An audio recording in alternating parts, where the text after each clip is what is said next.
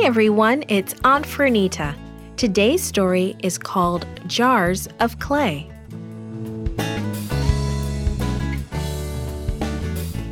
The memory verse is from Isaiah chapter 64, verse 8.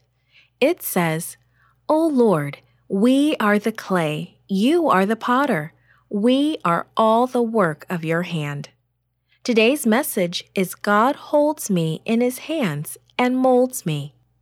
Sammy loved to make things from clay or Play Doh. It was very soft and it felt so good.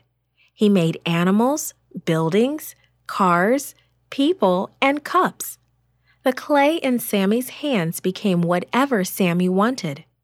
A man in the Bible enjoyed working with clay too. Perhaps it happened like this. Lifting the corner of a wet cloth, the skilled artist cut a slab of clay from the large lump. He slapped it down on the potter's wheel and sat down.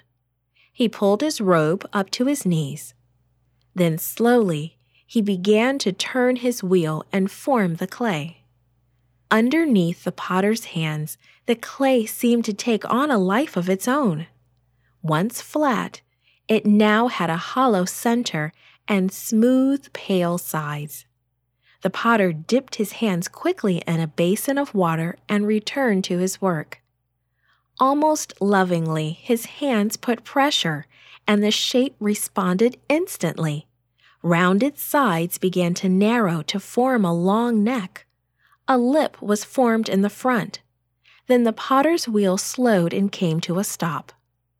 The potter braided some smooth pieces of clay together he fastened them firmly onto one side of the pot to make a handle. With a happy smile, he slid his creation off the wheel, setting it carefully on the drying shelf. What was once a slab of clay had become a beautiful clay pitcher. The potter looked out at the busy street. Customers stood nearby watching him work. Some bought clay pots for water or for flour. But the potter kept working. His fresh batch of clay wouldn't last long. He cut another slab from the batch. As he had done before, he slapped it onto his potter's wheel. Round and round and up and down. As the sides of a water pot rose from his hands, his attention was drawn to a man watching him. The potter looked up and smiled but in that instant the sides of the pot fell into the center and the spinning wheel came to a stop. Oh, I'm so sorry, the man said as his hand flew to his mouth. The potter waved his hand in the air. Think nothing of it, he said. I'll fix it in no time. The man introduced himself. My name is Jeremiah. I was sent here by God to watch you work. The potter seemed interested. The beauty of clay, he said, is that if it is too thin in one spot, or if I find mistakes as I go along, I just pinch out the problem or pat down the lump and start over. Sometimes that makes it even stronger than before. I always try to make the clay into what it seems best for. So mistakes can be fixed?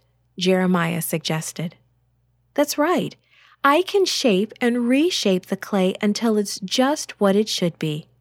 And when I'm happy with it, others will find it beautiful and useful too. Jeremiah nodded. Your work is beautiful, he said.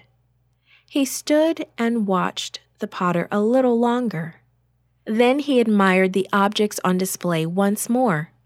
There were small oil lamps for a bedroom, pitchers of all sizes for cream, milk, or water, huge pots for storing olives or grain, or for cooling water. Everything was made from the same material by the same creator. Yet each was a little different. Each one had a special purpose. This was the lesson God wanted Jeremiah to learn. That is why he sent Jeremiah to watch the potter at work. Now Jeremiah could explain how God shapes each person's life how He corrects the mistakes that happen and uses them to form something beautiful. In God's hands, every life can be of service to others.